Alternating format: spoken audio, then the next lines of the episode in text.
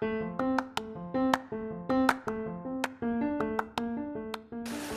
Hai, kembali lagi dengan Yemi di sini. Dan aku itu merekam yang kesekian kalinya karena uh, ini terhapus oleh aku. Karena kan terekam dua kali nggak tahu gimana nih cara kerjanya. Aduh parah banget nih.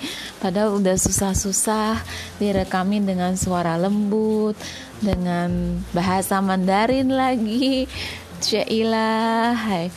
Langsung habis deh aduh tetap dengan hujan menemaniku malam ini dan aku ingin membicarakan tentang topik privasi privasi ini pasti menyangkut hal-hal pribadi seseorang.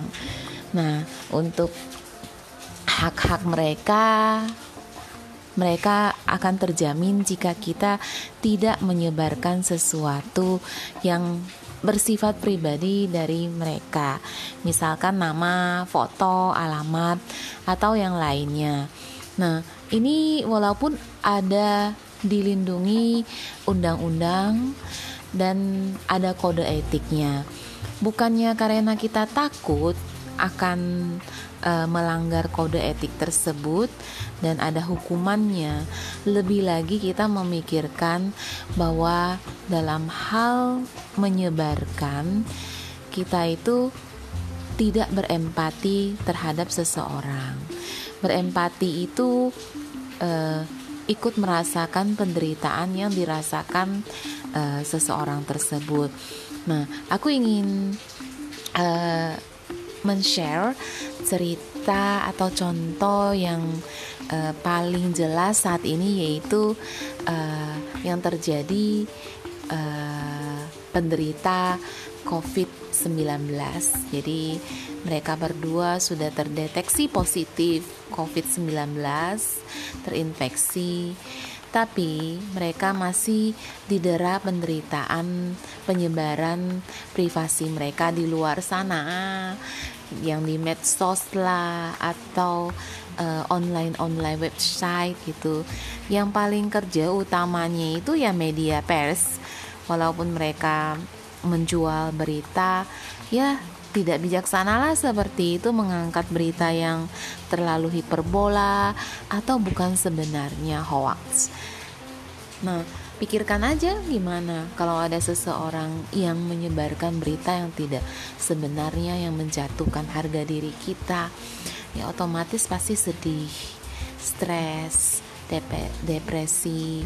Akhirnya ya sakitnya ya bukannya membaik, malahan ya berlarut-larut tapi ya syukur banget ya karena hari ini aku baca koran mereka membaik dan alangkah positifnya kita mengganti semua uh, penyebaran hal-hal privasi ke membantu negara dalam menyebarkan uh, informasi untuk pencegahan uh, virus COVID-19 ini.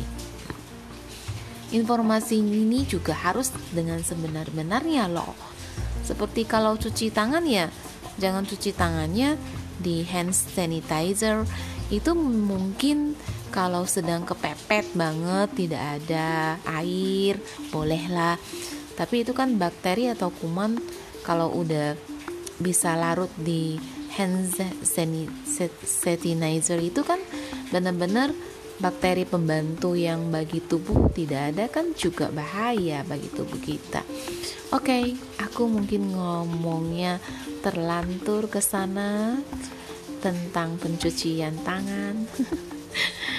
Jadi, ya, di sini mengajarkan kita untuk lebih berempati kepada orang mungkin media pers mencari uang lebih banyak, mencari pembaca yang lebih banyak, tapi kembali lagi kepada pribadi masing-masing.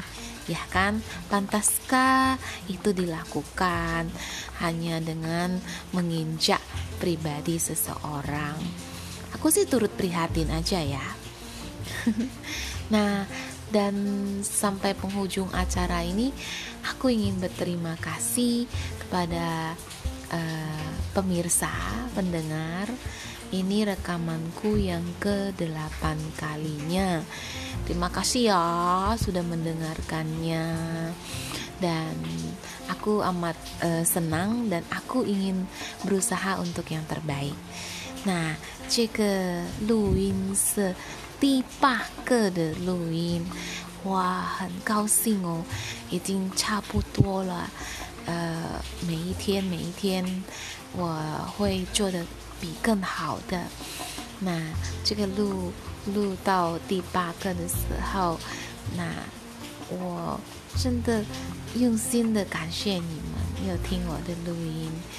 那最后呢，呃，我又请告别了，再见哦，明天见，拜拜，besok ketemu lagi ya，dadah，ciao。